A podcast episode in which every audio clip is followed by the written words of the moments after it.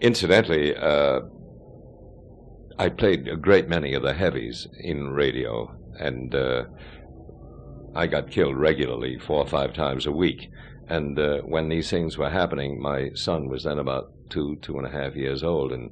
he would listen. And uh, we had a nurse at the time taking care of Jeff, and uh, she would tell my wife to get me immediately before I left the station to call home to assure Jeff that I was all right, that I really hadn't been killed